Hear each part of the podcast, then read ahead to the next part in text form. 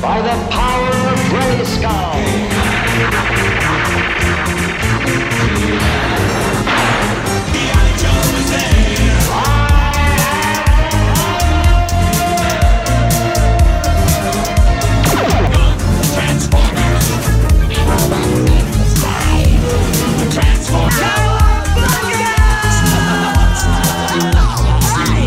I made a money.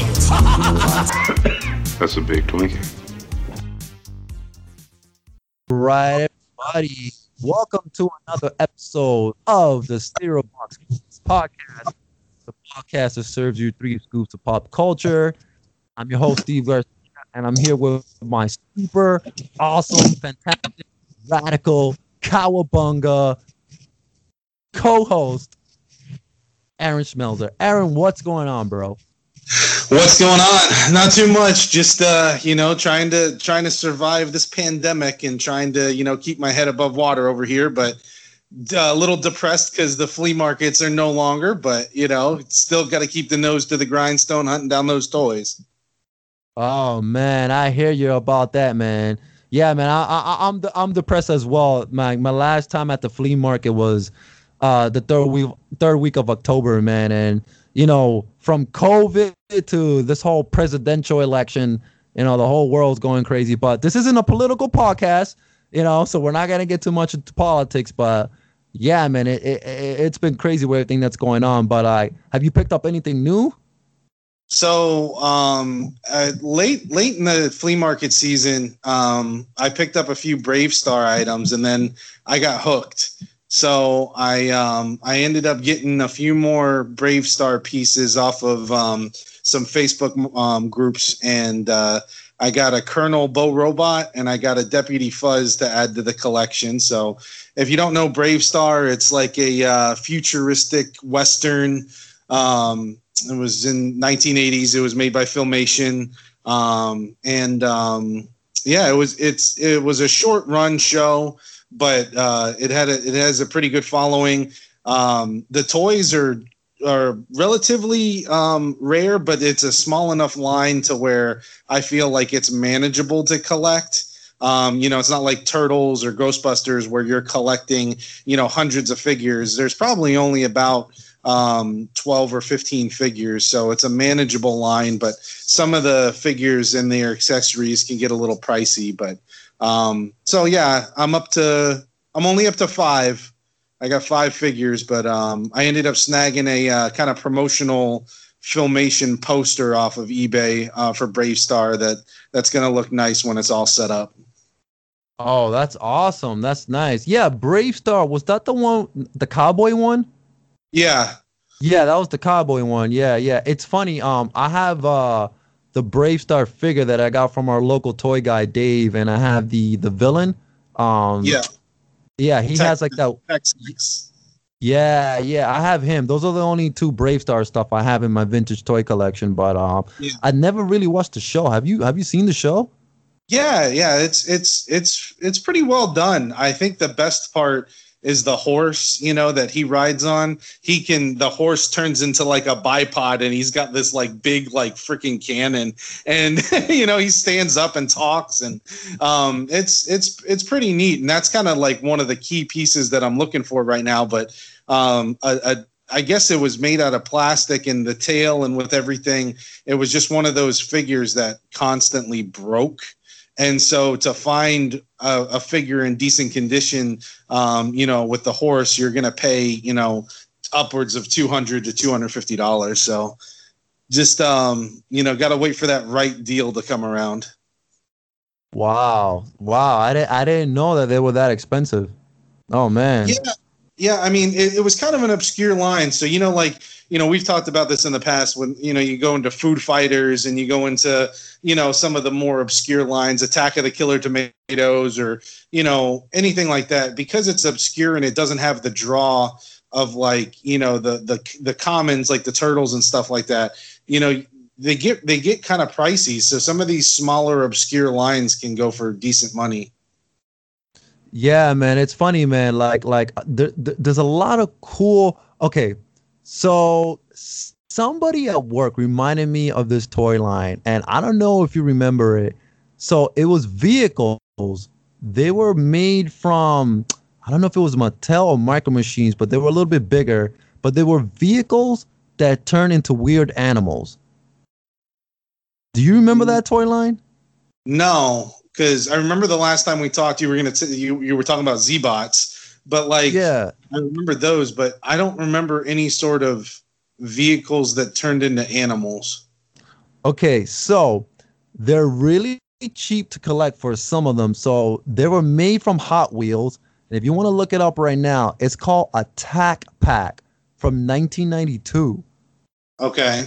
Now, if you look at the image, you will see what I'm talking about. And I forgot about this line. I'm like, I need to collect some of these because I remember these and when I was a kid. And I don't know how this just came brushed off my shoulder. Like it was Mattel Hot Wheels Attack Pack, and it was Okay. Yes. I, yeah. I actually have one of these. I have the the speedboat. Ah, okay, okay. Yeah, I, I, I you know, th- there was a fellow toy collector at my job that works there, and he's like, Steve, do you have any attack pack from Mattel? And I'm like, attack pack. I'm like, I don't remember that toy line, and that was just another obscure toy line. Like, but yeah, um, they're pretty cheap. I mean, if you're looking for something like 25, 30 bucks, um, depending on the Yeah. vehicle itself or how rare it is. So. Well, didn't I mean they all? A couple of them have hooks on the bottom of them. Didn't they? Wasn't there like a playset or something that had like a slingshot or you know like a rubber band that you would hook on the back of them and then launch them forward, or was that just for the transformation? Actually, yes, I, I I do remember that now. Um, they have a little hook in the back. I'm actually looking at one of the vehicles right now. Yeah, Actually, most of the vehicles have hooks in the back, like you said.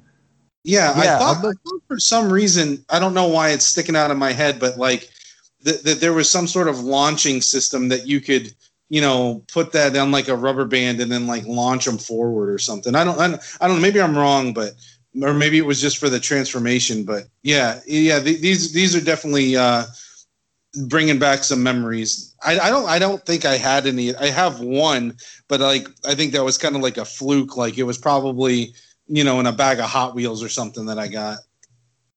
Yeah, yeah. It, it's funny, like uh, like I totally forgot about that line, and I was like, man, that's that's one obscure line that I forgot about. And then uh, you know, we I, I was telling you about Z bots, how um, uh, Ben is collecting Z bots out there. Uh, Ben from Transformer Land, and he was telling me how like they're cheaper right now to collect for. You can probably get like a whole pack of them for like 35, 40 bucks. Um, apparently right now, since since him and Jake run Transformer Land, there's been a lot of customers asking for them. So he was telling me, he's like, hey, you might want to jump on these now before they start getting more expensive. So Yeah. Yeah, those were pretty cool with their little missiles and stuff like that. I remember I remember those quite well. But I mean, yeah, so some of these obscure toy lines, I mean, you know, it might not be a be a be a large line or be the most popular line, but you know, there's still people out there that want to collect them. And I got to tell you, like, you know, when I started looking into into BraveStarr, I mean, they were they were kind of ahead of their time, and you know, filmation and um, you know, in general, you know, some of the the action features, and you know, they're about the same size as like the Thundercats. You know, so I mean, they're bigger figures. You know, they're not the three and three quarter scale. They're about six or seven inches, and um, you know, they're definitely well made. And you know, but just like with anything, it's hunting down those stupid little accessories. You know, and you know, like I got the Tex Hex, but he's missing his hat. And of course, you know, if you find one with the hat, it's going to be like fifty or sixty dollars because the hat alone goes for like thirty dollars. yeah, I know. Isn't that crazy? Just the hat. Hey, how much for the underwear? right. so you know, but no, I mean, like that's kind of it's kind of been you know a good a good goal to work towards. So I like I said, I got two more to add to the collection off of Facebook, uh, the Facebook group. So that those those have kind of been helping out, especially since we don't have the flea markets anymore. And then um, I did score that. I, I, I sent you that message. I scored that uh, uh, Ghostbusters um, Zapper, but it was the mail away reel. Oh yes, yes, that was Oh. awesome. Yeah, and the and the Zapper he he he sold it as untested, but the zapper actually worked, and I had a spare original reel. So hopefully, I can just sell that for like twenty bucks and recoup some of the money that I spent. But those mail away things, you know, like as you remember in the '80s, you cut out the UPC and send in, you know, two bucks or whatever, you know, and you can get a special item those mail away reels um, are, were really hard to find. So I was lucky enough to kind of snag one off of a Facebook or um, eBay uh, posting that he didn't know it was the mail away. He just thought it was like the reel that came with it. Oh wow, wow, that's man, that is a good yeah. When you when you sent me that, I was like, get out of here. I, I had to jump off from my chair. I was like, man, that is that is that is such a great find, man. I I mean, that's awesome. I mean, you know, for not picking up anything for a while, but just getting that, I mean, like that's that's amazing. So, yeah, I, and and I think that's just kind of like where I'm at right now. I mean, you know, like like we talked about earlier, it's getting closer to the holidays, so you know you're you're buying presents or you're you know you're kind of being a little bit more frugal. You know, uh, uh, us here that live in the Northeast, I have to start paying for oil for my for my house so yep. like you know, same uh, here. so uh, you know, you have to start you know worrying about getting ready for snow and all this other oh. stuff. So, you know, the the, mo- the money that we spent in the summer is definitely not the money that we can spend now because of um, you know kind of life necessities, but. No, it's been nice to pick up a few things here and there, but um, definitely not as good as the summer. That's for sure. You know, that's funny. You bring up a good conversation topic because it's like, it's like that. So in the summertime, me and you, you know, for those listening, uh, me and Aaron frequent the same flea market every Sunday, and that's where we find most of our collectibles. But it's funny, like in the summertime, we're like bam, bam, bam, bam, bam. we're just like we're, we're we're there religiously every like we are there, like, and then like the fall comes and then the winter. And for me it's like not that i'm not still looking for toys because i'm still looking for them on ebay target walmart.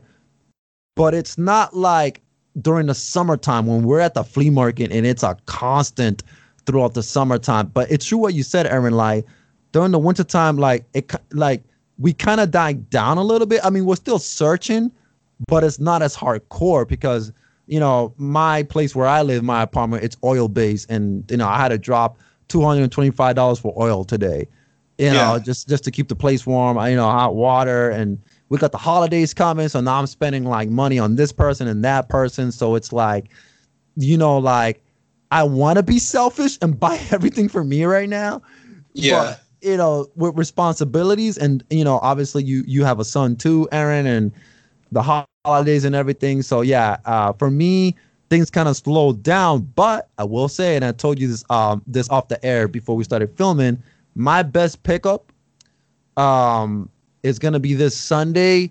Somebody on Facebook Marketplace was getting rid of a display glass shelf, really nice full glass. Uh, the door slides. And the thing is, is that the guy put the price for fifty dollars, and I had to look at that again, and I'm like, okay, this thing cannot be 50. It has to be 300. There's something wrong here. So I sent the guy a message because I don't know if you know this, Aaron, but sometimes people on Facebook Marketplace, they'll be like, oh, it's free. And you're right. like, oh, free? But then when you scroll down, they put the actual price. Right. Or or they'll be like, oh, $10. But then when you scroll down, there's a real price. So when I saw the price for 50, I was like, that that's not real. So I scrolled down and the price still said 50. So I messaged the guy and he's like, Yeah, you want this? 50 bucks. And I was like, Oh my God, because I want to have all my collectibles in glass in glass shelves because I have to keep dusting off the bookshelves, dust, dust, dust. And I'm getting to the point now where it's like, okay, you know what? For 50 bucks, can't go wrong. I'm gonna put all my 80s and 90s vintage toys in there, Ghostbusters, Turtles, whatever I have, it's going in there. So right now, that's the biggest pickup that I've done within the last month and a half. So yeah, mine are still on bookshelves, and you know, I don't. I think the only stuff that I had in, in a display case, and I got a funny story about a display case. I'll try to keep it short because I know we got a lot to talk about. But um, the only display, the only thing I have in like a display case was um, my original like Boba Fett collection. You know, that was the first collection that I started. You know, hell, that's got to be 15, 15 years ago now. So, um, but yeah, so funny story about display case, kind of the same situation that you're in. I found a display case. I think back then it was on Craigslist because Facebook Marketplace wasn't a thing yet, and um, uh, the guy was like, "Yeah, it was like a hundred bucks," but I mean, it was nice. It was lighted. It had it had you know four shelves, and then it had like a storage underneath. Um, you know, I think he said it was like a sunglasses display or something like that. Really, really nice shelf. So I ended up buying it. Um, my buddy uh, we borrowed his van and picked it up, kind of similar situation. Well, I had just moved in with my girlfriend, which is now my wife, um, and I didn't tell her I was buying this, but I just moved in with her. So I ended up getting the display case and setting it up in the bedroom. and so so she was she was she was still at work because that was because it, it, was a small apartment. There was a living room which we didn't have a lot of space in in the bedroom. So it was like a really tiny apartment. So i put the display case up. It was all lit up. I put all my boba fett things in it all my star wars stuff in it. And she came home from work and she and she the first thing she said is what the hell is that? You know she goes i agreed for you to move in but i don't know if i agreed to have star wars collectibles in the bedroom. So, needless to say, we had to have a little conversation, but this, the the uh, display case stayed where it was. that is the most funniest story, man. It's like you move it, you move in with your girlfriend, and you know, obviously, she probably already knew that you were a toy collector. So she goes off to work, and you're like, hmm, this display case is cheap. Let me go pick this up. You know, mind you, mind you, the bedroom is like party decorated with flowers and you know all this nice girly stuff. She comes back home and she just sees this bounty hunter all over the place, Boba Fett.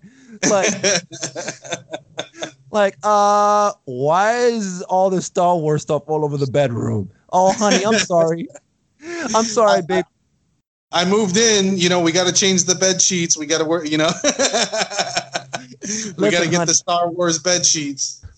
Listen, honey, you can keep your flower bed sheets over here, but we have to have a Millennium Falcon bed sheet also, okay? so, oh, that is yeah. good. That is hilarious, Aaron. That's like the best display case story that I've ever heard, man.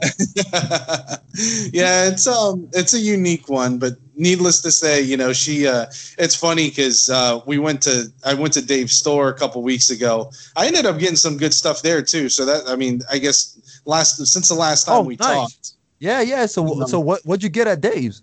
I got I got the Neutrona blaster from the original Real Ghostbusters line it still had it still had the green foam and um, you know attached. So that was cool because i have the proton pack and the little popper from the original but i didn't have the neutrona blaster. So I added that to the collection. Um, i got like $90 worth of battle beast. Oh nice nice. Um, so yeah I ended up getting uh, quite a few more battle beasts to add to the collection um, I think I'm only missing like 25 now out of like the original. I think there was like 80. So oh, wow. wow. Yeah, so I got I got I mean obviously I'm missing quite a bit of the weapons, but um and then a few odds and ends, you know, I started another random toy shelf.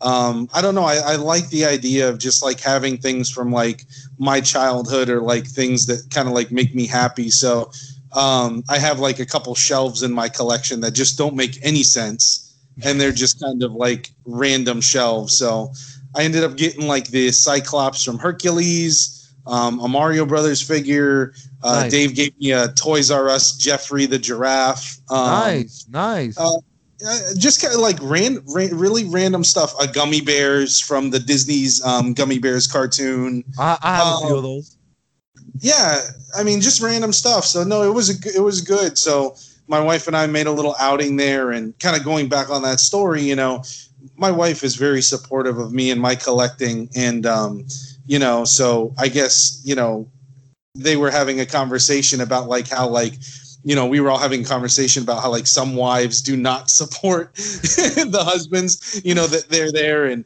you know, all of a sudden it's like it's like, oh God, he's buying what? We don't have plate, we don't have space for this, you know, like he he doesn't need another toy, you know, but um, luckily uh, my wife is very supportive of of me and my collecting, and she uh, she she was very happy with my pickups as well.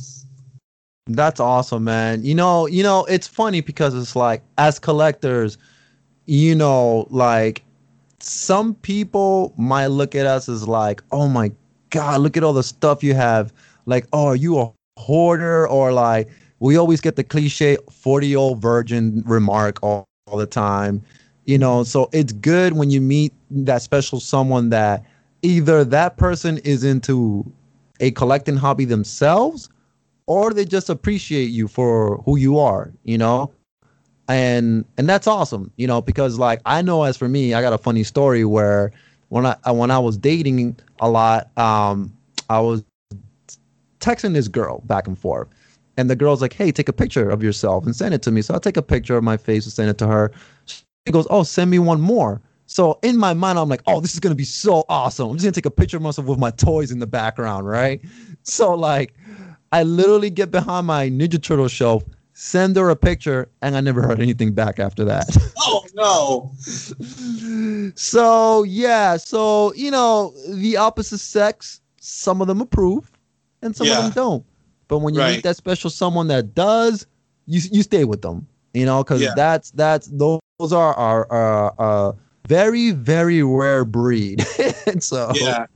Well, I, I found it. I, I was actually like, you know, taken aback when we were there because she was pointing out things like she was looking at the Thundercats that Dave had and she's like, oh, that's Cheetara. And I was like, oh, oh my oh. God.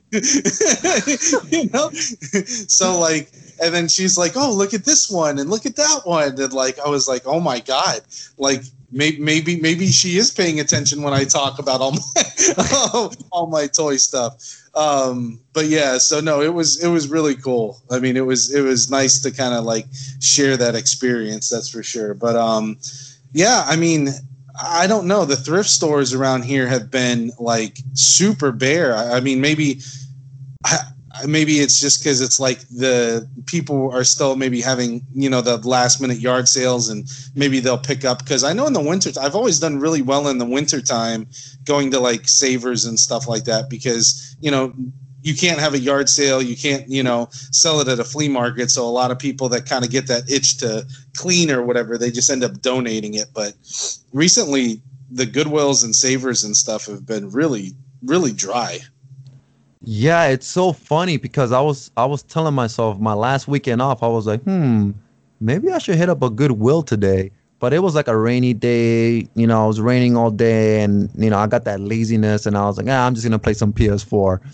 Yeah. so you know, but like, you know, hearing it from you that it's been bare bones, you know, it's it's it's it's weird, man, because for us living in the northeast, you know, whereas we get the winter time, it's like the hunting becomes different. Whereas like summertime, you're in shorts, this and that, and then wintertime comes and it's oh, let me lace up my boots, get my snow tires ready, let me hit up this thrift store, this thrift store, and it could be, it could be a, a, hit or miss, man. But you know, now if we were living in Florida, I know when I used to live in Florida, there were swap meets, and man, it was you know.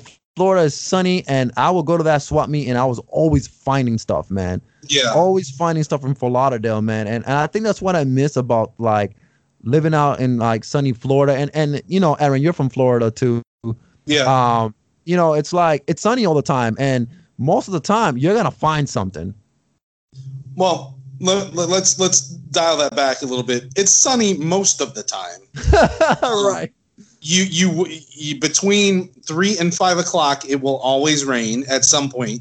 Yeah. Um, mo- most mornings it will rain at some point.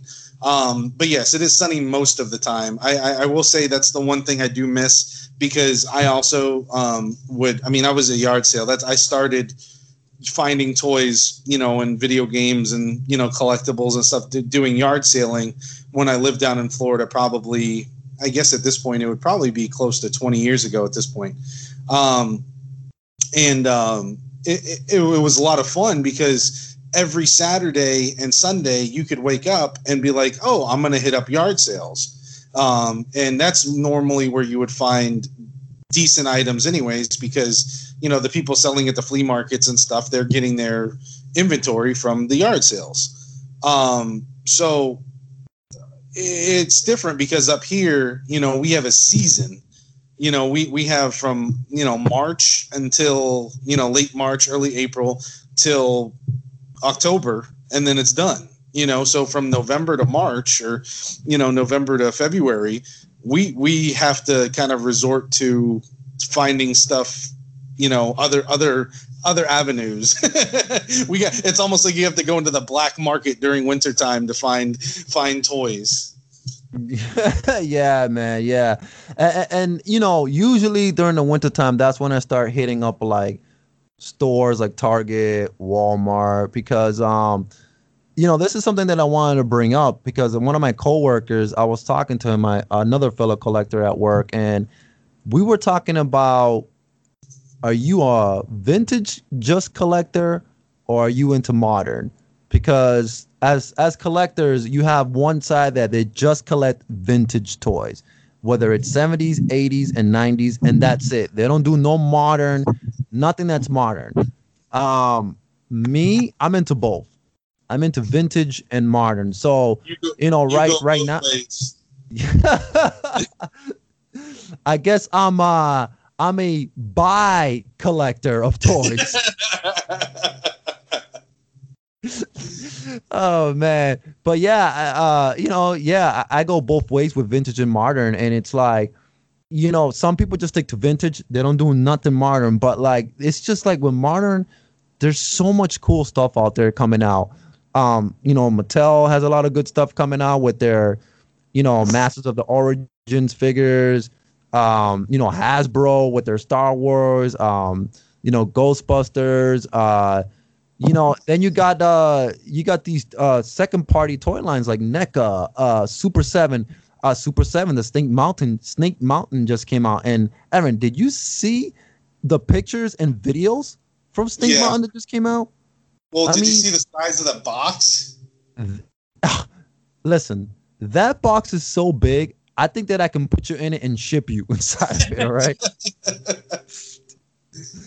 like the box is humongous. But here's the yeah. best part because I saw Pixel Dan's review of Snake Mountain is the fact that like the art that's in the box, there's a poster in the box of the same artwork.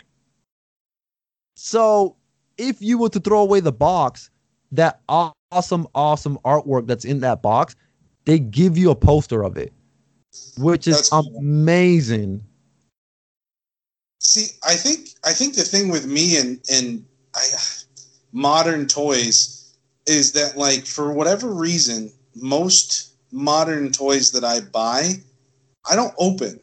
Like I don't know what it is. Call it like I maybe it's kind of being kind of like a, a trying to foresee the future with like you know maybe I you know with kind of what we're seeing with the vintage toys going kind of how crazy they're going. A lot of the modern toys I don't open.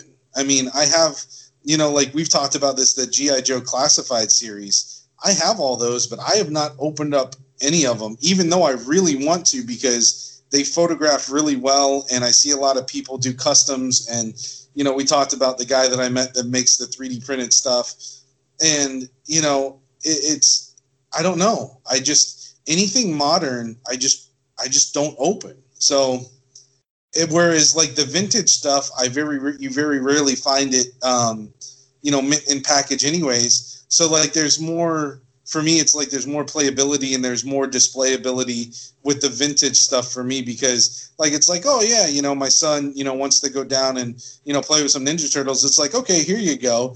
But then he's like daddy let's open the gi joe. And i'm like no.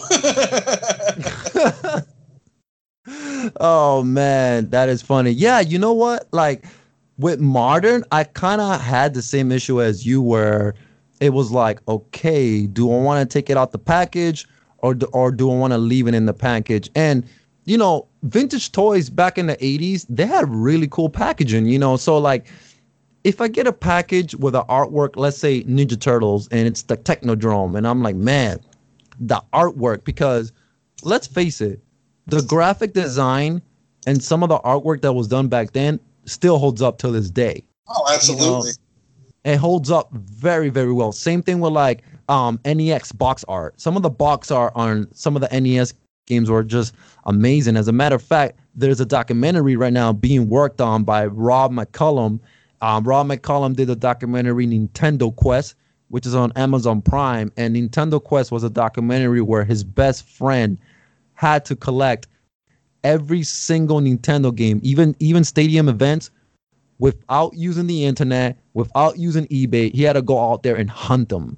Um, I'm watching it for the second time again, and Aaron, if you have not seen Nintendo Quest, uh, written and produced by Rob McCallum, it's on Amazon Prime for free. So check out Nintendo Quest. But they're actually doing another documentary called Action Figure Adventure. I just saw the trailer to that. I think I sent it on the uh, the the group chat with you Yeah. and Dave. Yeah, yeah. So that's coming out soon too, man. But yeah, man, the the just like the artwork. Going back to the artwork. Sorry, I got off on a tangent there. Um, yeah, artwork is awesome, and I think like now with the modern stuff is, for example, like GI Joe, the the Hasbro uh classified series. If you turn over to the back, they have some pretty awesome artwork. And Oh, yeah, I'm absolutely. and yeah, and I'm just like, I don't want to throw this box away because the artwork is just amazing. some pe- some people are selling the the empty boxes just for that reason. Like, I mean, I will tell you that on the side because I, I was able to snag that Baroness bike a few weeks ago. We talked about that. Yes. That Baron that Baroness art on the side of the box. If you've not seen that, it's fantastic. And you know, I, I think I think you're right. that There is there is like this like artwork, you know, and, and and it's almost like you know. I think with the modern stuff, at least for me, is it's already kind of in a displayed, you know, form, you know, whereas like, you know, you could put it on a shelf and just let it sit there and it, it looks great. Um, you know, a lot of the a lot of the older 80s toys they were on hang tabs, so it's very hard to display it where the new toys either they come in boxes, like even the Mar- Marvel Le- Legends, I know you've been getting into the Marvel Legends. Um, you know, yeah, they're on hang tabs, but the bottom of the boxes are kind of like this trapezoid, so you could just stand them up and display them that way. Yeah, that's awesome. And it's true what you're saying, um, Aaron. Like most modern toys right now, it's true. It's like they're already coming out in the box as displayed, especially for NECA. Like I I got my Super Shredder, and man, the box that the shredder comes in, the artwork, the box, everything, it's just a display itself. And it's sitting on my glass case still inside the box because I just don't want to open it. Right. Right. I don't want to open it. It, it- Like it's it's already displayed. Like like and you know uh Tokka and Rahzar I pre-ordered those two months ago and they're getting shipped out now. And like I just saw the the artwork on the NECA site and I'm just like I'm not even taking these guys out either because they're already on the display box. Right. So but I, like part, but, but see like part of me would want to because like i don't i told you like i want to start creating those diora- di- dioramas you know and like part of me would want to to like recreate those scenes from the movies you know especially like you know because i it didn't didn't Tokka and Rahzar come with like the donuts yes yes they did.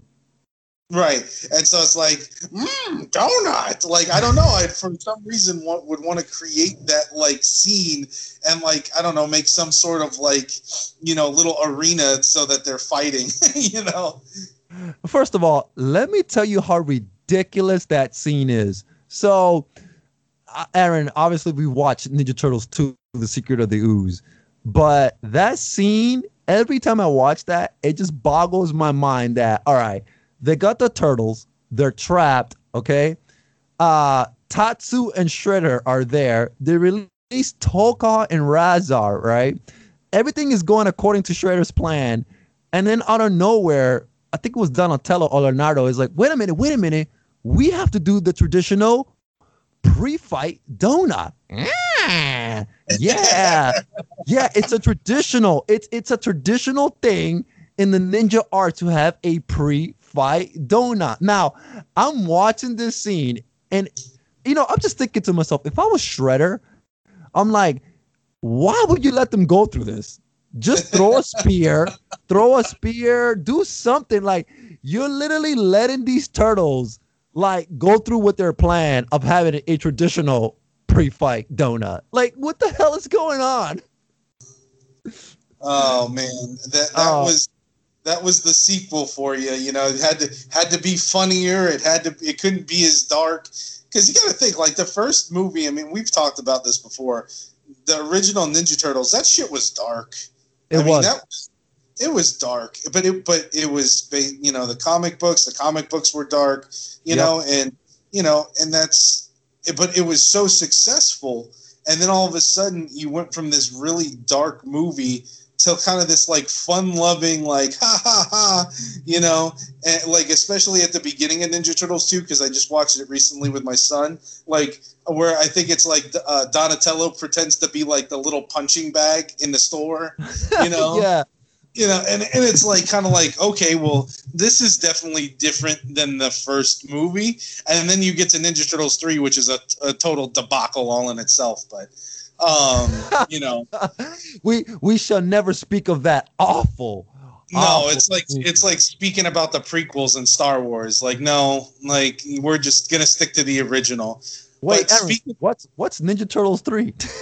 yeah yeah yeah it's like fight club rule number one don't talk about fight club rule number one don't talk about ninja turtles 3 oh man, what were you gonna say? I'm sorry, man. No, I was gonna say. Speaking of Ninja Turtles, though, uh, I know you wanted to talk about uh, the Last Ronin.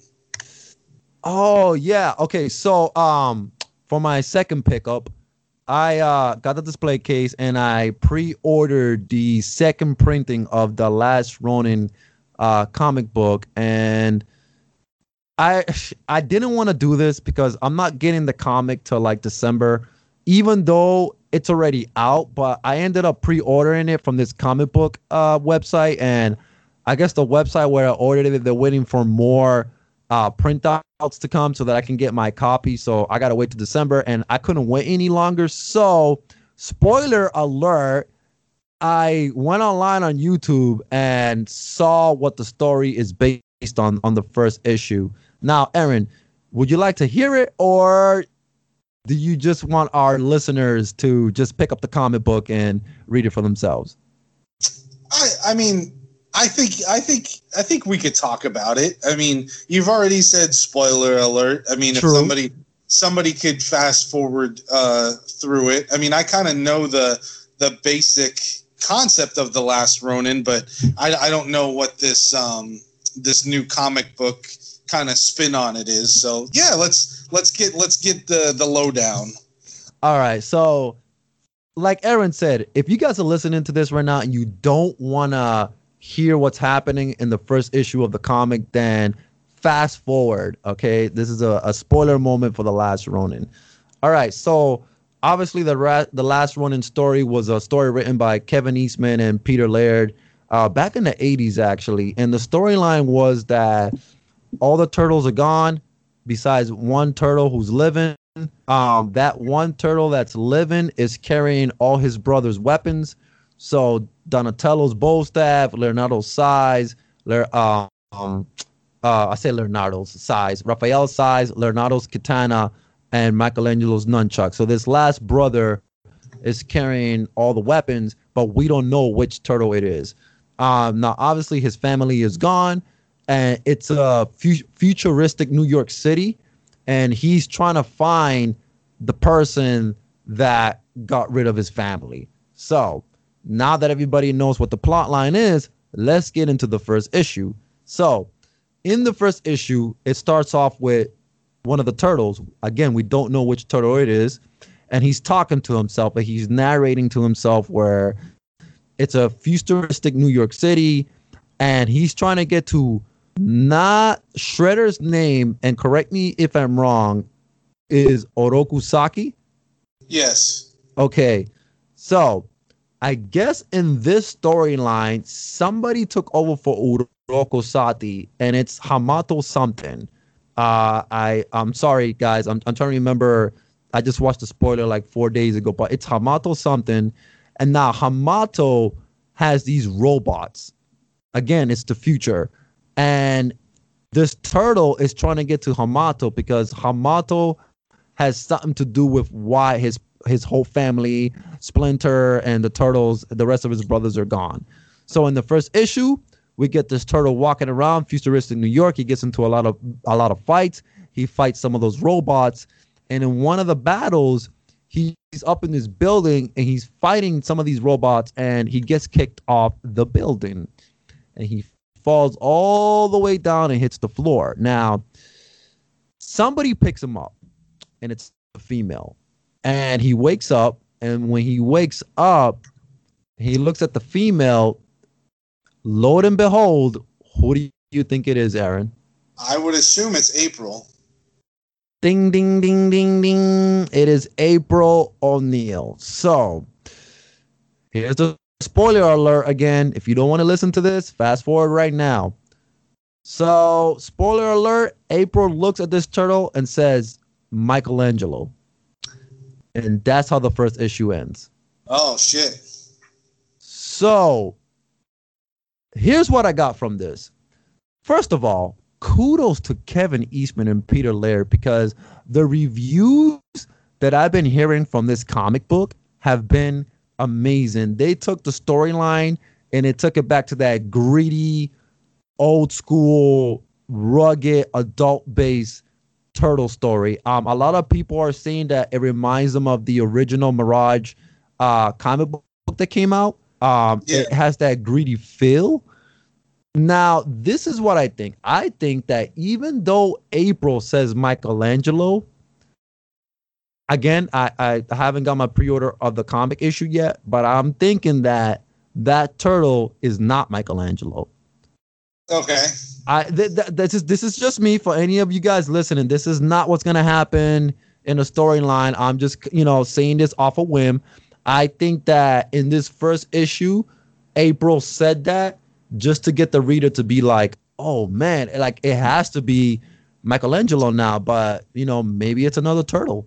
Maybe yeah. April has that turtle confused because remember, this turtle is not wearing the traditional bandana, whereas like in the cartoon and in the movies, you know, they had like the colors. Oh, Raphael was red, Leonardo was blue, Donatello was purple, Michelangelo was orange. You know, this turtle isn't wearing that. So April is just going going by off the behavior, characteristics, fighting techniques. So I don't know.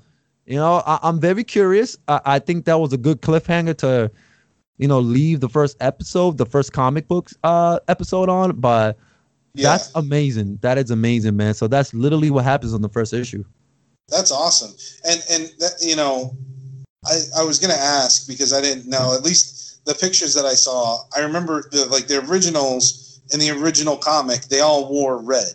You know, there was no there was no distinguished. You know, all the Ninja Turtles had the red band, uh, the red you know bandanas.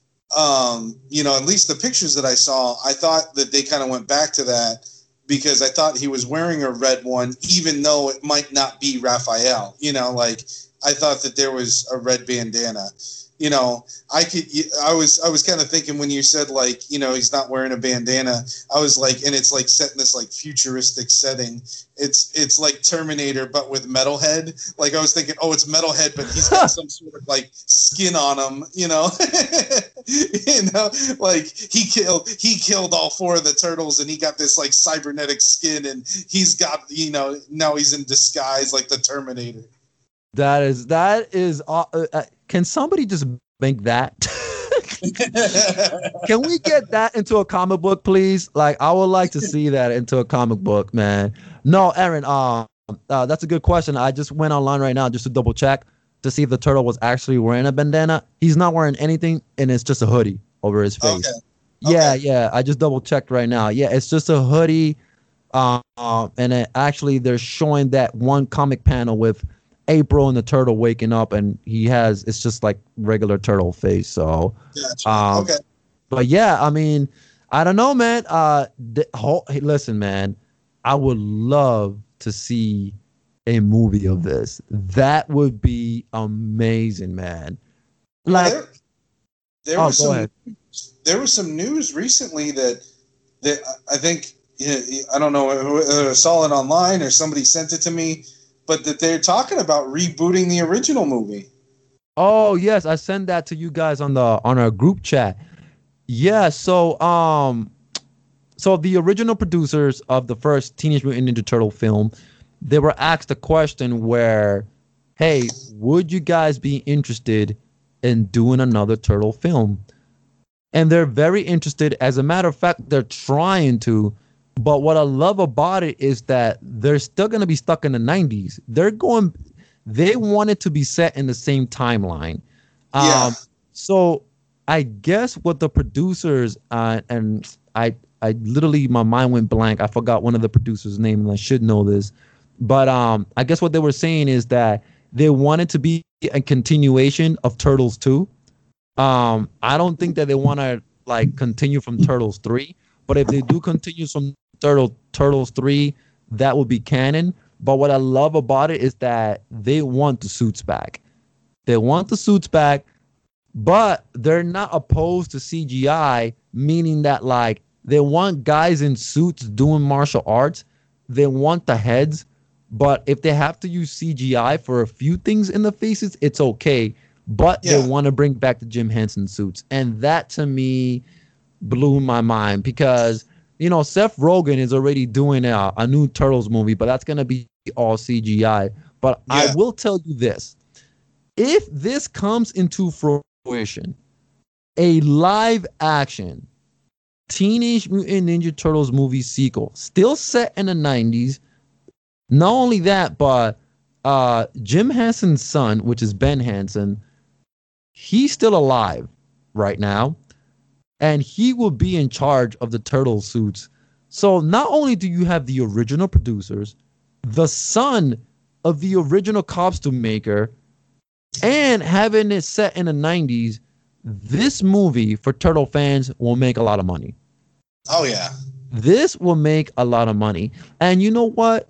It's going to be for us guys in our you know 30s, 35 who grew up with turtles, who grew up with those with the 1990 film. I mean, I was 7, 8 years old when that film come on. I remember going to the theaters to watching that and my, I was mind blown when I saw the turtles. So it's like you're gonna get a lot of people that are gonna go out in theaters and it will make a lot of money. And even for the Yeah. new gener even for the new generation, even the new generation that's like didn't grow up watching that in theaters, but grew up watching it on VHS or on Netflix or you know like any streaming service and watching the original.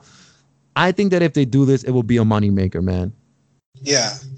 I mean, I, I I like, and I think we talked about this previous episodes, you know, briefly, but even the new Nickelodeon series, the new Nickelodeon series is phenomenal. Um, I was actually really taken aback by that, you know, because I really didn't like the new movies um, with Megan Fox. I mean, I, wa- I watched them, but I was like, eh, they're all right. You know, I, I didn't like the design of the turtles. I think because you know, like you and I, we're kind of we lean more towards that kind of original, you know, stuff. But um, you know, I like that idea of mixing the real, you know, costumes with the CGI because look at what George Lucas did with the original Star Wars. That's pretty much what he did. You know, he you know, he made the costumes and the aliens and the you know the sets and stuff like that and then added CGI where it was needed.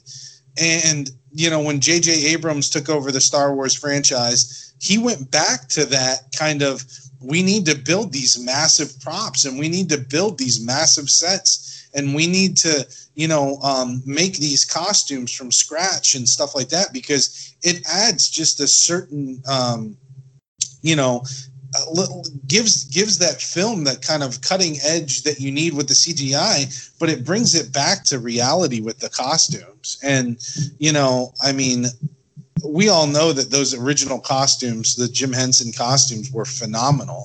And then they kind of got a little goofy and a little more goofy in Turtles two and three, but you know, um, you know, Turtles two still to this day, with the exception of a few little minor things, is is a is a great movie. You know, and the way that they did it and the the live action and and everything. I mean, that took a lot of work. I mean, somebody had to make the Taka Tokka and Rahzar costumes, and you know, I mean, that, that that's just not. It's almost like a lost art.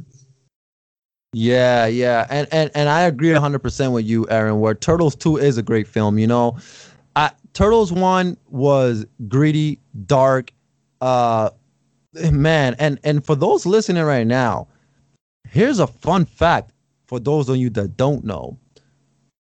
Turtles, the first Turtles film was produced in association with Golden Harvest. Now, if you guys do not know the production company Golden Harvest. Um, and the only reason why I know all this is because I'm I'm a martial artist, was into martial arts, still am into martial arts, and grew up watching Bruce Lee, Jackie Chan. You know, um, love martial art films. I'm a big martial art films fanatic as well. But you know, Golden Harvest produced Enter the Dragon. They produced um, all the Jackie Chan films, the Bruce Lee films uh, Golden Harvest was known for all Hong Kong action and you know Hong Kong action in the 80s and 90s. I hate to say this, man, but it's an actual fact. Martial art fight scenes in Hong Kong do not compare to martial art fight scenes in the US. These guys are falling off 30, 40 foot buildings, doing somersaults. Like just watching Jackie Chan Hong Kong films, the way they they do their fight scenes, it's way different. Um, here in the U.S., you have such tight close-ups. Everything's a close-up.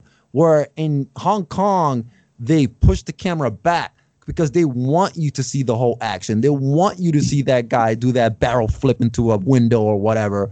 Like they want you guys to be like, hey, that stunt guy, he did that for real.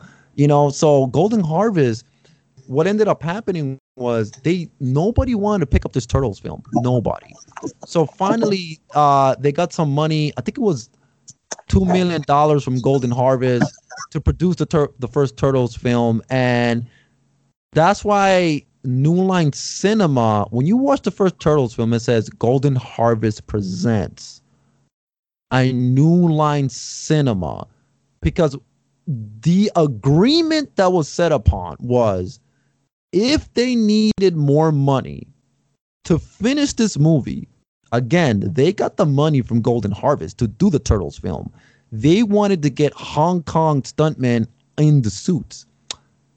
If they needed more money, the deal was it had to be distributed internationally, not just in Hong Kong. The deal was hey, we're going to give you this money, but you have to get this film distributed in the US as well. So they got the money from Golden Harvest, but now they needed a US based production company to set this movie out. And that is where New Line Cinema, again, I, I know I'm hitting you guys with a lot of knowledge here on film, but New Line Cinema back then was known for what? Who was that monster that got, got us in our dreams? Uh, you remember Freddy? who it was, Aaron? Yes. Sorry, I left you there. Uh, I was trying to do like a little, uh, a little uh, quiz there. Uh, yes, New Line Cinema was known for the Freddy Krueger films, and they made a lot of their money from the Freddy films. So you know, New Line didn't have to put in the money to produce the movie, but they distributed the movie in the U.S. and hence we get Teenage Mutant Ninja Turtles the 1990 film because Golden Harvest, Hong Kong, given the money, and New Line Cinema distributing it out in the US, man. There's a great, great interview with oh, I think it's Robbie Robbie Hurst or Robbie something, the producer of the Turtles film on YouTube. So check that out if you haven't seen that. But yeah, man, I love Turtles, man. Love Turtles is one of my franchises, and you know this, Aaron, man. Like I'm looking at my toy collection right now. I have Ninja Turtle soap, Ninja Turtle socks, Ninja Turtles. oh man, which is gonna bring me to our next segment where Aaron, I'm super, super excited about this because we are getting cartoon shows from our era from the 90s being reboot. Animaniacs is coming back on Hulu November 20th.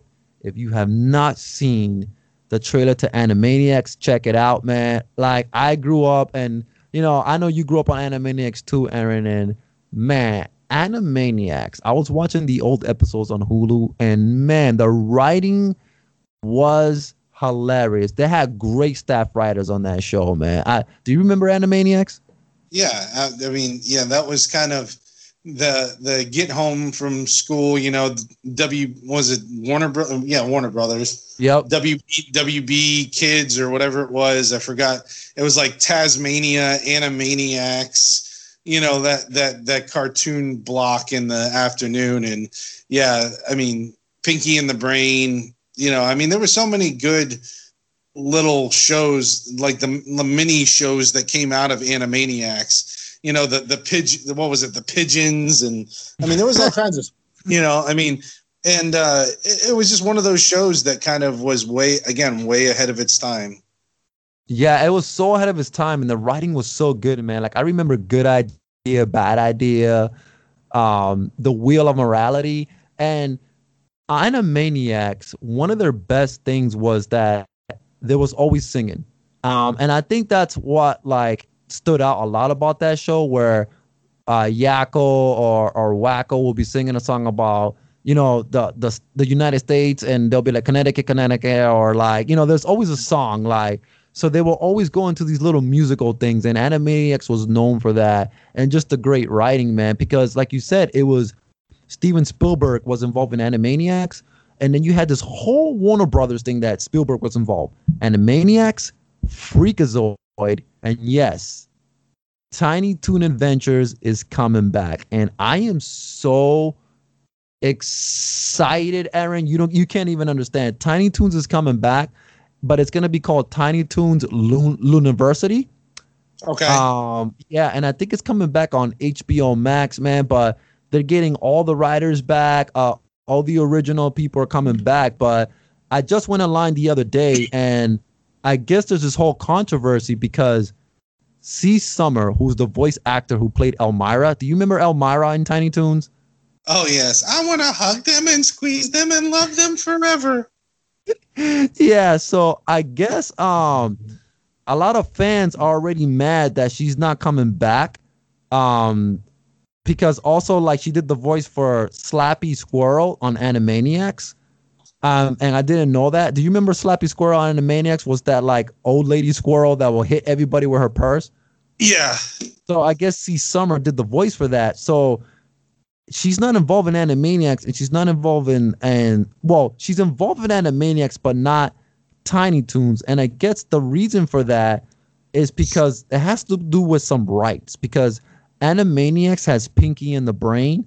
And since she also did the voice for Elmyra and Pinky in the Brain, which is a part of Animaniacs, um, and also Slappy Squirrel is a part of Animaniacs. There's something with the contract on the licensing rights right now. There's like an issue when it comes to her being on Tiny Toons, which I'm a little confused by that because like Spielberg and Warner Brothers, they they're all involved in Animaniacs, Freakazoid, and Tiny Toons. So who knows what's going on there? But that's that's kind of like the little gossip thing that's going on right now, where people are just like, "Oh man, we want Elmyra back," but man, let me tell you something, man. Aaron, is there an episode of Tiny Toons that you remember? I wouldn't say that. I mean, there's probably not. I can't recall an episode, but I mean, like, I just remember. You know, I I, I think. Sorry, it's like I'm I'm trying to access that memory bank. um, I think for me, like, I watched a bunch of the episodes. I could probably still do the theme song.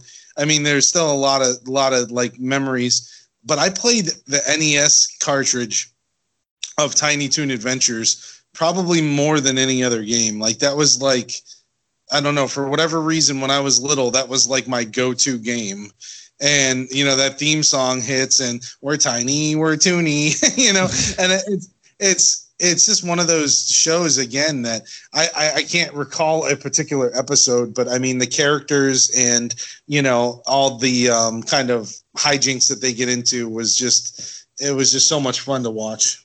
Yeah, it's iconic, man. So, Aaron, there is an episode, right? And it's called Mr. Popular's uh Mr. Popular's cool school for cool. Okay, um, it's on YouTube. So in this episode, it's uh Buster Bunny, and Yeah. he's teaching kids how to be cool. Right. So the first episode is like Hampton Pig, and like like he's not cool, and he's trying to learn how to be cool. But I guess he goes to a, a school dance, right?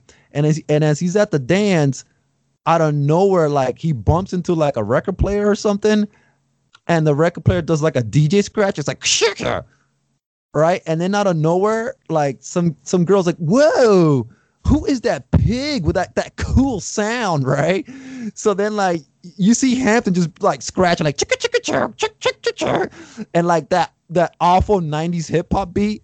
And all the kids are dancing, and all you hear is like, "Ooh, get down with your bad, bad piggy self," right? And Yeah. it's such a hilarious episode because in that episode they make fun of Teenage Mutant Ninja Turtles.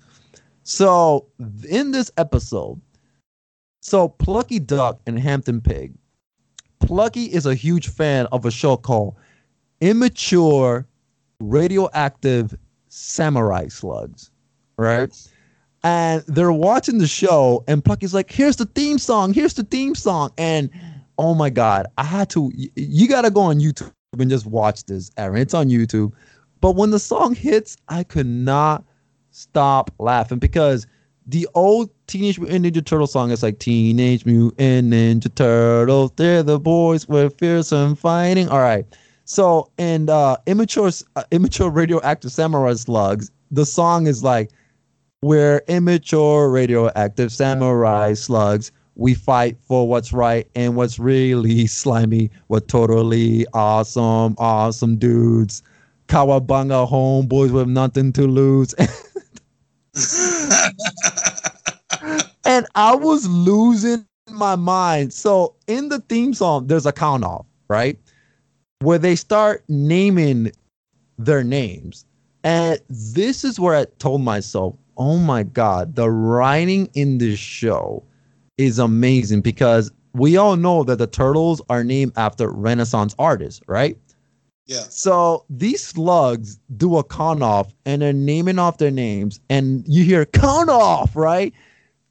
And the con off is this Warhol, Picasso, Rockwell, Grandma Moses. And I lost my shit. If you hear they're all artists, Warhol is an artist, Picasso is an artist. Norman Rockwell is a famous artist here from Massachusetts. And then Grandma Moses, I had to, I had to look that up. Grandma Moses was this old artist. She was an old lady. They're all named after artists, and I just lost my mind when they said their names because I'm like Warhol, Picasso, Rockwell, and Grandma Moses. That's great. it's great, man. And then the funny thing is that in that episode, once the episode's over, Aaron. So again, it's it's Buster Bunny um teaching an audience how to be cool, right? So after this immature radioactive samurai slug episode is over, it cuts back to Buster Bunny and he's on stage with a mic and he's like, Is there anybody in the audience that has any questions about being cool, right? And out of nowhere, a Ninja Turtle pops up and it's Michelangelo it's Michelangelo, but he has Raphael size, right? And Buster Bunny's like, yeah, what's your question? And Michelangelo's like, uh, what if like Mr. Cool, what if like you have a show and like you're so into the show and then like you buy everything and all the merchandise and, and then like you're spending all your money on like toys, figures, and t-shirts? Oh, is that cool? And then Buster Bunny's like, no, that is stupidity. And then Michelangelo's like, well, I guess I'm gonna have to return all this Mr. Popular merchandise then. That's great. Aaron, if you haven't watched it, you gotta check it out, man. So I am so excited that Tiny Toons is coming back, man, because I, I just feel like the writing on that show was just amazing, man. But hey, you mentioned the NES, you mentioned Tiny Toons. So this gets into our next segment about a video game console. Aaron, did you know that the PS2 just turned 20 years old? Yeah, thanks for reminding me that I'm old. hey, it can almost go out for a drink. Yeah. One more year. One more year, man. Yeah, 20 years old with the PlayStation 2, man. And it's like, wow. Like, I just can't believe it that it's been 20 years. Aaron, do you have any fond memories of the PS2? Yeah, I mean, that was so like that was probably I want to say it was probably one of the first consoles that I probably bought myself. Um, and Gran Turismo, I, I probably played more hours on Gran Turismo than I knew what to do. And funny story about that was me my my my buddy Paul that grew up with me across the street.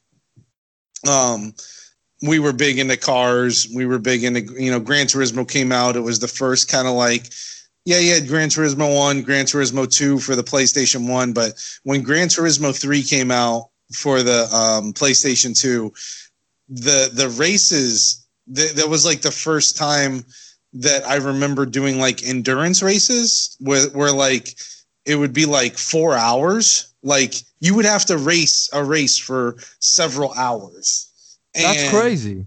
yeah, and, and and I mean there was no getting around it, whatever. So we kind of were like, well, can we rig the controller because like the one race was just an oval track, right? And like Right. in Gran Turismo, there's no there's no car damage. You know, there's no like it's it's it's realistic in the sense that you have to like you have tires and you know you, it's a real car like it's a you know it's a car that you can drive in the real world but like other than that like there's no like damage to the cars at least in Gran Turismo 3 so we rigged the controller we put like a a chair on the X button to make it drive. And we used like rubber bands to like make sure that the car would always turn right. So it like just barely right. So like it would hit the wall and kind of bounce off and hit the wall and bounce off. And so because like if you finish this four hour race you got a bunch of money and then you got a, this car that you could sell for a bunch of money. And then like you were set to like continue your your game. So we rigged this controller up so that we could walk away and like you know play outside for a few hours and come back and we're like okay he's still driving. Like we'd have to check it like every like couple like 30 minutes 45 minutes and be like okay he's still driving. You know like we're good. You know maybe make a pit stop every once in a while to like you know get some new tires. But like it was really funny to like you know that was the first kind of like hack for like the controller but um yeah i mean playstation 2 there were so many good games. I mean kingdom hearts and you know um just uh, I, I don't even know. I mean final fantasy 10 final fantasy 10 2 uh i mean there was just so many the game library for the playstation 2 is still one of the you know uh most I mean, I, I, I don't know that it's got to it's got to be eight hundred to thousand, if not more, games. I mean, there's so many games for the PlayStation 2 because it was it was a powerful game console. SOCOM, I remember playing that game. Um, that was like Call of Duty before Call of Duty. Um, you had to use Yep. the network adapter and like connect it to like you know your your mom's modem, you know, or whatever, you know, and had to dial it up. And you know that back then you didn't have to pay for the internet service. It was free as long as you bought the network adapter. And i remember uh, playing socom quite a few hours of that game online. Funny you know this is the cereal box prize podcast. I remember the clan that i was in back when um you know uh when we were playing uh uh SOCOM, we were the serial killers, and each of us had each of us had like a name, you know, like Captain Crunch, Count Chocula, you know, all this other stuff. So like it was funny because you know back then, you know, if you weren't in a clan, you know, on the game, you you know, you those were like the, your buddies that you played with, and that's how you kind of moved up the leaderboards and stuff. So you had to restart the game and create, you know, your new name so that you could have the same like clan tag as like your friends that you're playing with. That is hilarious. That is awesome, man. And yeah, uh I just looked up. There's 1,850 games in the PlayStation 2 library now. Yeah. That is not counting variants. The entire collection is comprised of sealed first editions or black bar PS2 games. So even though there's a thousand 850 games. Remember, we're not including the variants, the Japanese. So that's Right. a lot of games to collect for. Yeah. And, and a lot of and a lot of them are probably shit. Yeah. know, a, a lot of them are probably bad. Like I bet you there's you know a hundred football games like the Maddens and stuff like that. You got you know the FIFAs. You have the you know I'm sure there was a bunch of fishing games and you know but there's a lot of hidden gems on the PlayStation 2. Um, you know and I think you know we had talked about this you know in previous podcasts about like what's going to be collectible and stuff like that. I mean, the PlayStation 2 is 20 years old, so you got to figure the kids that are hitting their 30s right now or just about to hit their 30s. That's what they grew up with. That was that their first game console. You know, that was what mom and dad were playing. You know, when they were young kids. You know, was like, oh well, let's let's wake up and play PlayStation. You know, like my son. You know, his first game console was the Switch. You know, so like you know, it's kind of weird thinking about that. Like 30 years down the road, you know, he's going to say, "Oh, my first game console was the Switch." Well, you know, these kids now are becoming adults. That's what's becoming hot right now is the PlayStation 2, the Wii, the the you know, that era of gaming. Um, you know, the, the they're wanting to relive that nostalgia. Yeah, that's it, it. It's crazy, man. Because like you know, you you mentioned about being old, but I was 18 20 years ago, and Right. just just thinking about that, I'm 30 and now, and I'm like, wow, I was 18 years old when the PS2 came out, and it's true. There were so many gr- awesome games, man. Like, you know, for me, the best game on that system was Resident Evil 4, man.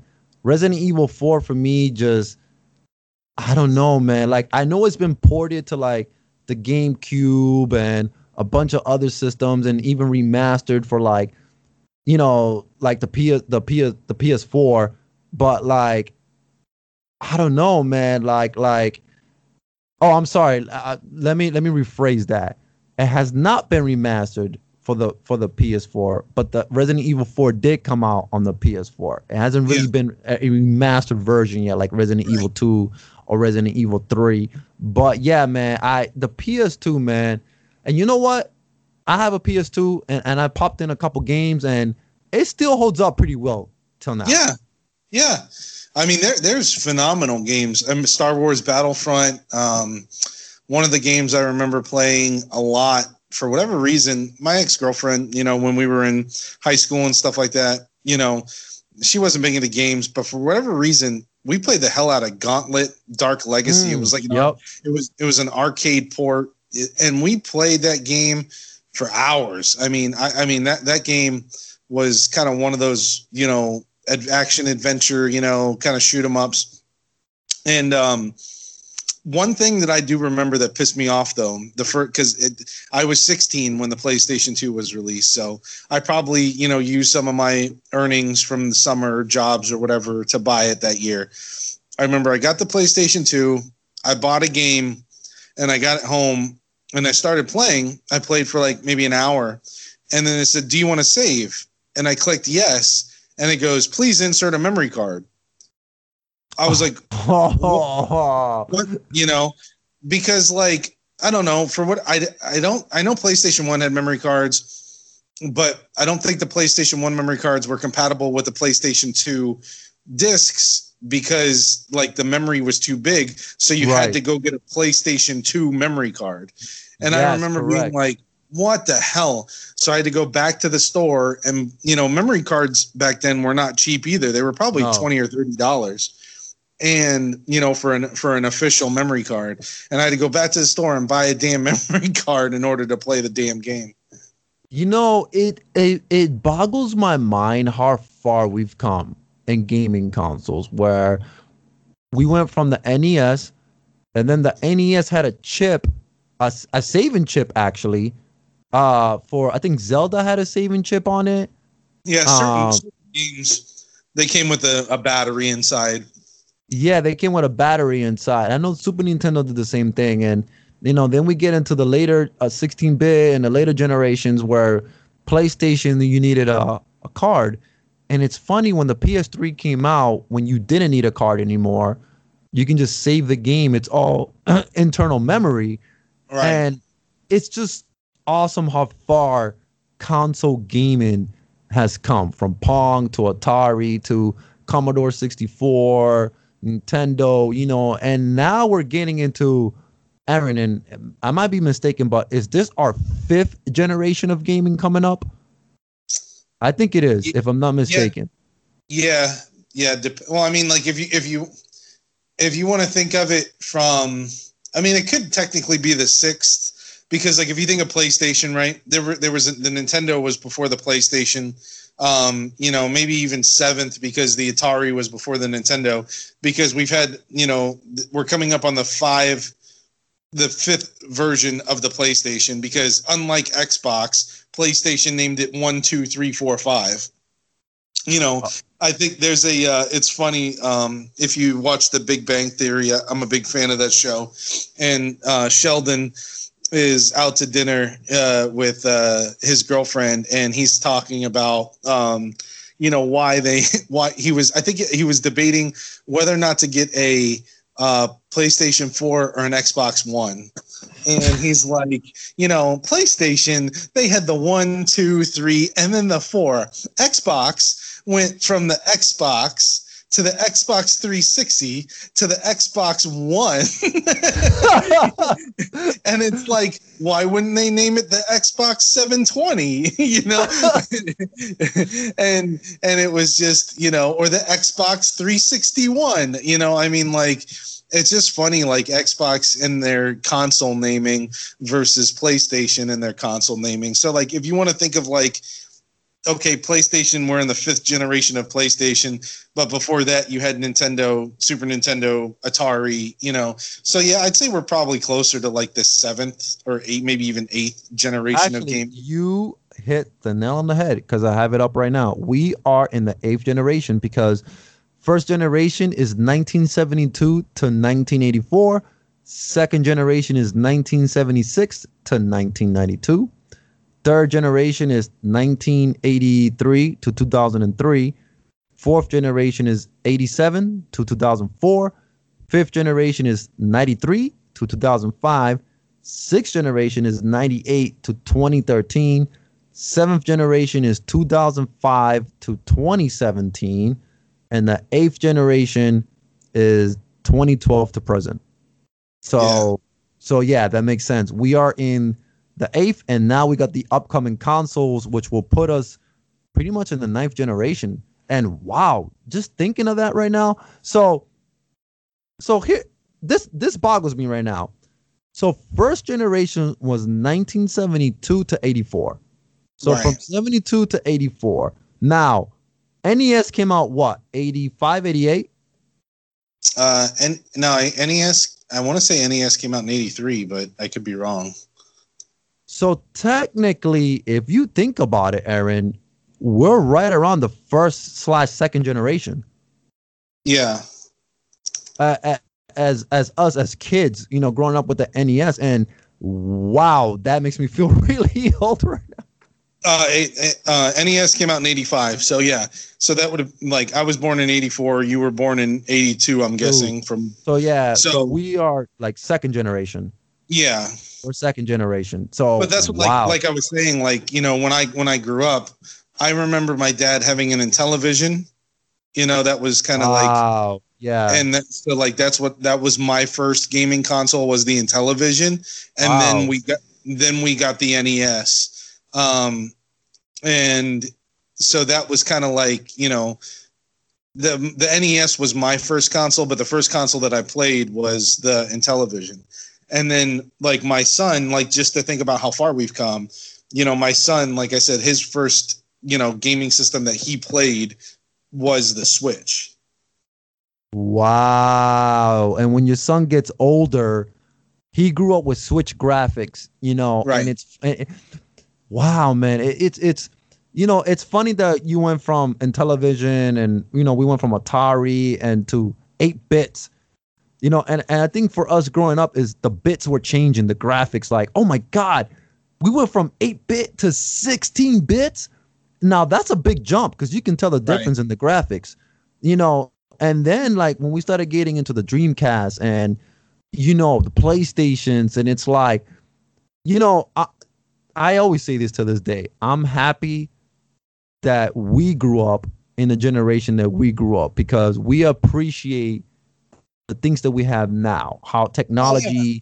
you know like like like everything in general you know cassette tapes vhs video games toys um it's it's the 80s well, oh i'm sorry yeah. Aaron, go ahead no no no no no go ahead go ahead finish your thought no yeah I, no i was just gonna say that like us growing up like um honestly um i i'm very thankful and happy that i was conceived when i was conceived and that you know I was born in '82, and just I remember like 1987, 88, 89. Even though I was born in the 80s, I was raised in the 90s, but I still remember like things from the 80s, 87, 88, you know, 89. Like I remember watching Ghostbusters 2 in 1989, the commercials. I remember 1987 just watching stuff. So it's like, yeah, I, I I'm very appreciated at the fact that we come from that era, you know. So yeah, no, it's it, and and it was funny. I posted a meme about this the other day on Facebook,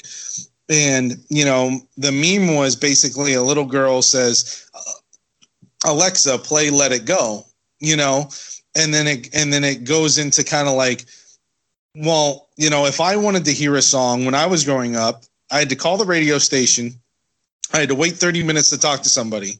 I had to request my song. Then I had to wait another hour to two hours for my yeah. song for my song to be played. And hopefully I was sitting by the the cassette player to press record on the cassette so that I could record the song from the radio.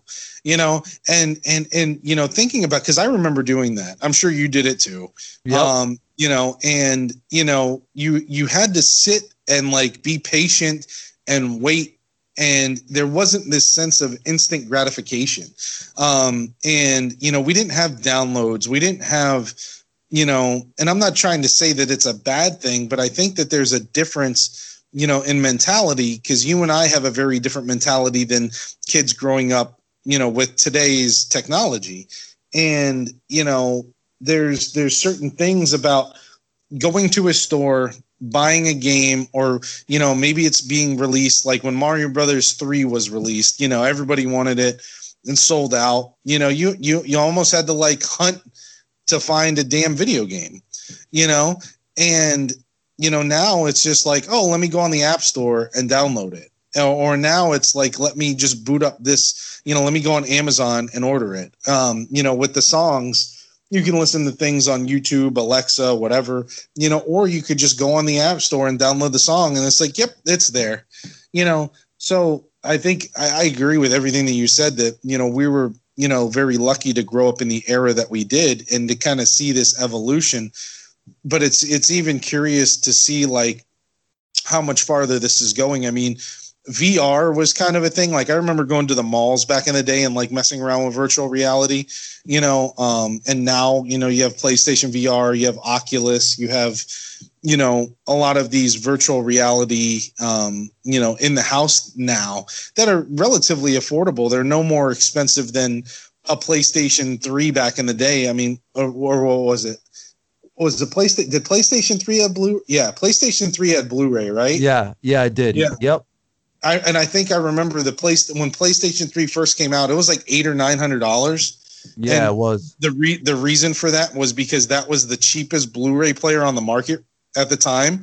Because blue I remember Blu-ray players, you know, back, you know, when they first came out were like twelve hundred dollars. Yeah, that's insane. And, and and so everybody bought the PlayStation 3 be, not not necessarily because it was a gaming system was be, uh, you know you ha- you almost had a cross market because it was a gaming system but people bought it because you could play blu-rays on it.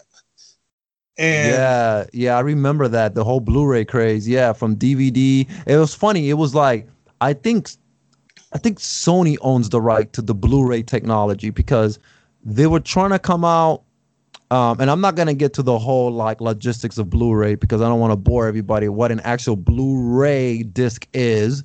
Um, there's my video background coming out, but um, yeah, it was Blu-ray and it was something else that they were trying to come out with. Another, there was competition. HD DVD. HD DVD and Blu-ray was a big competition, and um, again, I'm not gonna go into the whole like specifics of what's the difference between both, but there was that big war, and I think Sony won, and Sony owns the uh, the licensing rights to the actual Blu-ray technology. But yeah, I re- I do remember when you know Blu-ray players you know came out, and people were like, "Oh, forget DVD, Psh, burn them all. I'm into this cool Blu-ray."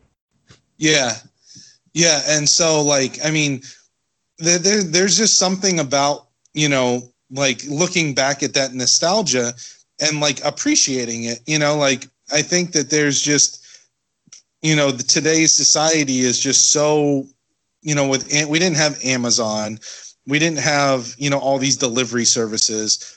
And you know in a way with the pandemic and everything going on like i'm lucky that those you know we're all lucky that those things are in place because if you do need something quickly like diapers or you know whatever you know you could get it delivered to the house and not have to go out and expose yourself and stuff like that. You know so like that's definitely there's a need for it now with what we're going on. But like you know just that kind of you know instant gratification of oh i need to go online. I need to buy something. Okay it's bought. It'll be delivered you know if i have amazon prime in two days and okay i can go to bed now. And like not yep. like living in that era where it's like you have to like go out and like buy it look for it whatever you know um it, it's just it's it's incredible. But yeah i mean thinking back about like the eighth generation you know going into the ninth generation of video games and we started at two two. you know generation two. I know. now, now we're going into nine and you know think about the kids being born today they're starting at nine you know like how many you know how many more generations are there going to be in the next 20 years you know Oh man, hopefully, hopefully I'll be alive by then to keep seeing what's coming out, man. PlayStation 19. yeah, yeah, and then we'll, you know, we'll be sitting in our rocking chairs off the front porch. Back in my day, you know, we we we had to blow in cartridges to get them to work. I know, right? Oh my god, man! But yeah, man, yeah, it, it's it's just great to look back at 20 years of the PlayStation 2. So PlayStation 2 I commend you and I thank thee on this 20 year anniversary because you brought us, myself and Aaron, and everybody else listening, and all everybody from that era, great, great memories. So PlayStation 2, happy birthday to you. And now we're gonna finish off the show with some toy talk. Um, we're gonna get into some toy talk. Aaron, you brought up something about the Ghostbusters. Yeah, which uh, what about? Yeah. Oh, oh so, oh, oh, yeah.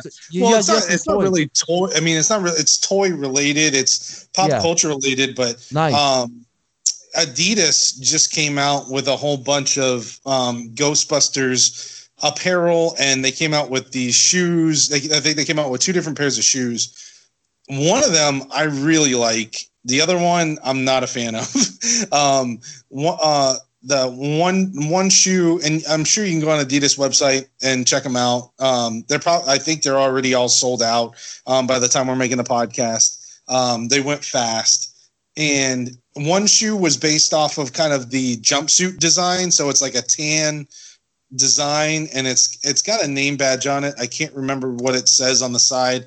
Um, and but it's real. It's it looks kind of like the jumpsuit um, let me see if I can pull up a picture of it real quick.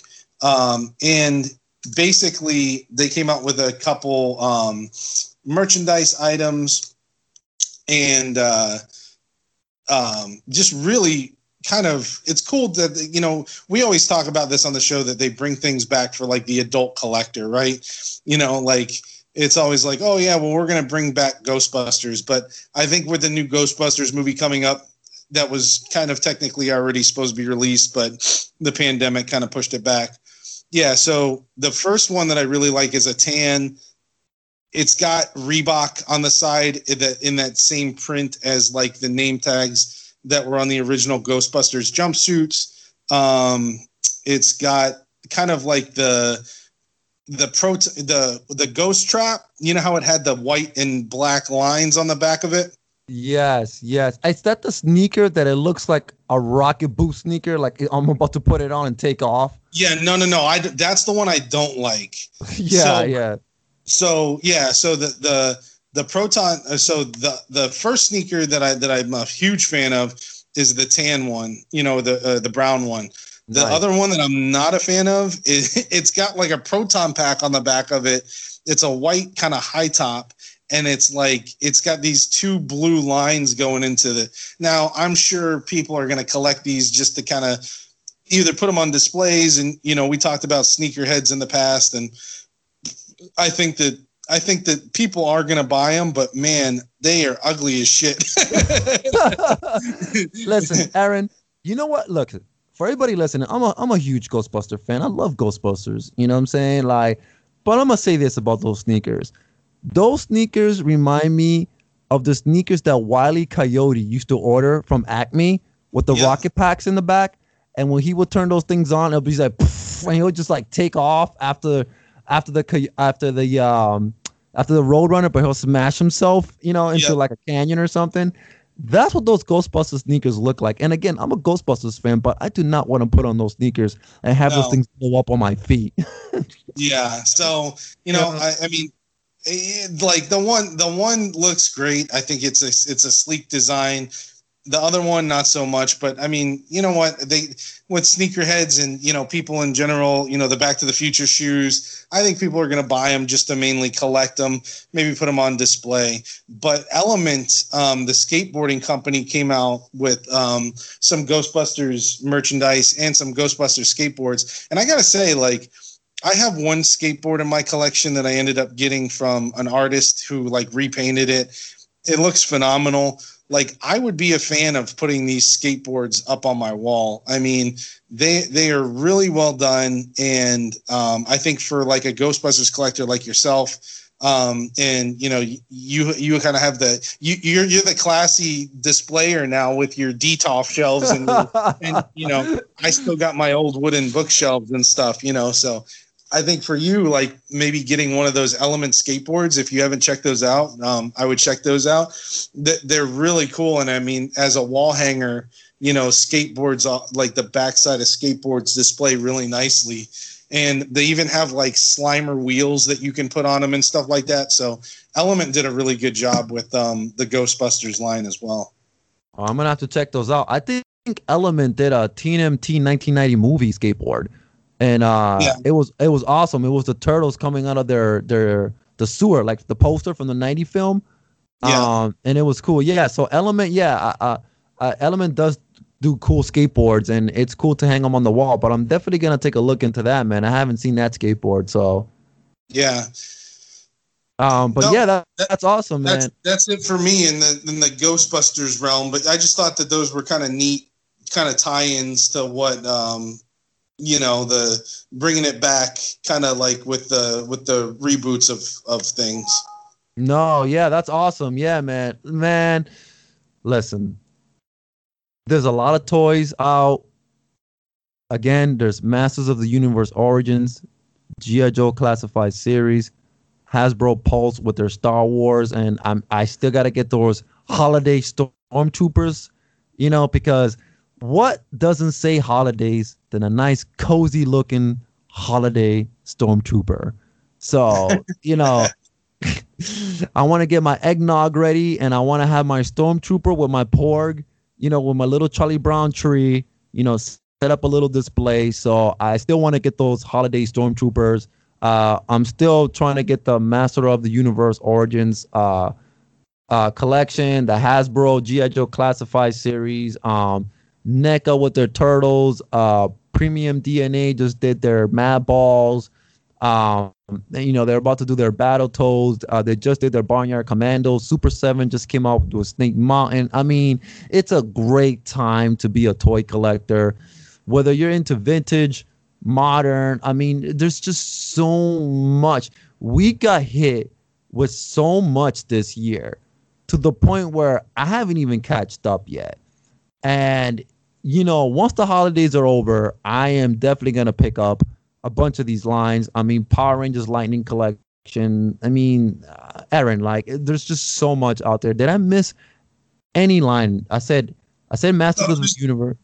Yeah, no, you hit you hit them. You hit most of them. I mean, I think it's it's what you're into. I mean, funny enough, and and my wife was like, "Oh, are you going to talk about this tonight in the podcast?" And I was like, "I don't know." I mean, so like I've been getting into micro machines again um, because they re-released the micro machines. So oh, nice! I didn't even know that. Yeah, so I mean, you can find them in like the Hot Wheels aisles or like you know, in the to- in a couple of the toy. I mean, they're they're kind of all mixed up. I, have been finding them lately in the Hot Wheels aisles at like Walmart, and um, one of the, they they they kind of released like a chase. You know, so like there's a silver car and there's a gold car. So I found two of the silver cars so far. So I have two of them in my collection. Um, I haven't found the gold one yet. So it's kind of like a fun like treasure hunt type thing um, with the micro machines. But yeah, so they released a couple only a couple sets. You know, some of them are like three cars and some of them are five cars. They're relatively inexpensive. They're like five dollars for the three and like ten dollars for the five. And then they released like um, you know, three or four play sets. They brought back the big van that folds out into like the big city play set.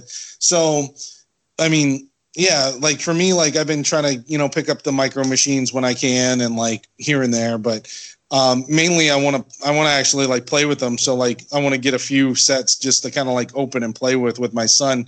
He's big into Hot Wheels right now, so um, yeah. I mean, that's there, awesome. There's so, much, there's so much modern stuff. I mean, with the WWE, I mean, if you're big into WWE, you know the Elite Series, they, they're constantly coming out with new products. Um, the you know the classified series has been really popular. They're, they're then I think Wave Three is coming out.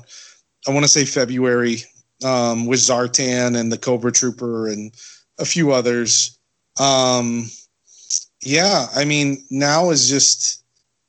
I ended up picking up a NECA Gremlin the other day. It was the Ultimate Gamer Gremlin. That was the first NECA that I bought, but like I, te- I think I texted you and Dave. I was like, you know, for some reason this is talking to me. you know, yeah. I was like, I don't know why, but you know, it's like, uh, I I don't really like NECA, but I was like, you know what, this is kind of cool. It kind of checks all my boxes, you know, and I, I ended up picking that up. I mean, there's just there's so much from, you know, all these reboots and I think the thing is, though, that, and we talked about this time and time again, I think it's like beating the dead horse. It's the distribution issues. I mean, you want to try to find one of these toys. I mean, good luck. I finally found one of the new HISS tanks the other day. Um, wow. At Walmart, which I was surprised. I haven't found the other the other vehicle, but I mean, I was like, uh, the only I found one Snake Eyes for the three and three quarters, the new you know release a couple of weeks ago, and I found the HISS tank, and I still haven't found Baroness. I haven't found um, the other one, the other vehicle. I mean, it's like these, like some some WalMarts in the Midwest are getting all of the stock, and then you know up here in the Northeast, we're getting kind of like the leftovers. I mean, I see pictures of people's WalMarts, and it's like full to the brim, and then you you know you and I walk into Walmart up here, and it's like bare bones. Yeah, man. And that's the thing, man, with the distribution. It's so funny that you say that, Aaron, because I walked into my local Walgreens and uh, there he was in a peg, Cobra Commander from the G.I. Joe Classified series. Um, and it was just weird, like, because I know Walgreens carries some figures, you know, here and there. Like sometimes they'll do Marvel Legends at Walgreens, and Walgreens have special figures that come out just towards Walgreens. But again, it's like, really, Walgreens? Like, oh, right. th- this this figure's just for Best Buy. This figure's just yeah. for Walgreens. This figure's just for Target. This is a Walmart exclusive. It's like, can we stop doing that? Can we just get these toys directly from you, the actual company doing them? You know, and, yeah. and, and, and I think that's where my frustration comes from. It's like, listen, if you're into G.I. Joe, most likely you're into Star Wars. And if you're into Star Wars, mm, then most likely you're into Turtles. So what happens is you might have a collector that's into multiple lines or maybe two lines.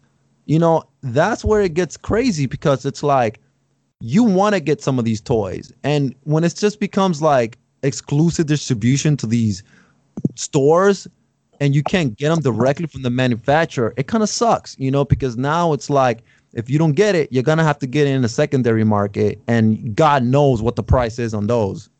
Yeah, and that's where you're to pay stupid money. Like I think we talked about last time. I was lucky enough to get a couple of those Cobra Troopers, and um, you know, from Target, you know, with the classified series, and I paid you know retail for those twenty dollars. I think now online they're still going for um, between a hundred and hundred and twenty dollars.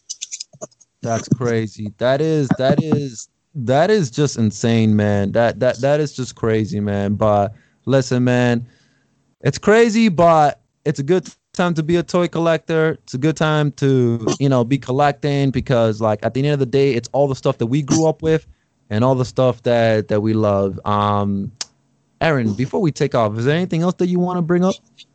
No, I think I think this was a great show. I think we hit a lot of topics and um no, it's just uh I just hope everybody out there is doing their best to stay healthy and and um, I know, like myself, you know, staying sane during all, of, all of this uh, craziness that's going on. You know, like you said, there's a lot going on in the world right now, and um, hopefully, um, people listening to this can uh, take uh, two hours of their day and sit down and listen to this and uh, just relax and you know enjoy enjoy the toys and the video games and just kind of um, take a step back from reality for a little bit because uh, you know, I know sometimes, especially in in my life, and you know, you get caught up and you do things, and um, you know, you just don't take time for yourself, and I think that's really important during this time. So that's probably where I'll I'll finish with is just uh, hope everybody, you know, takes a takes a few moments to themselves, you know, in the next coming weeks, because we all know that the holidays can be crazy, and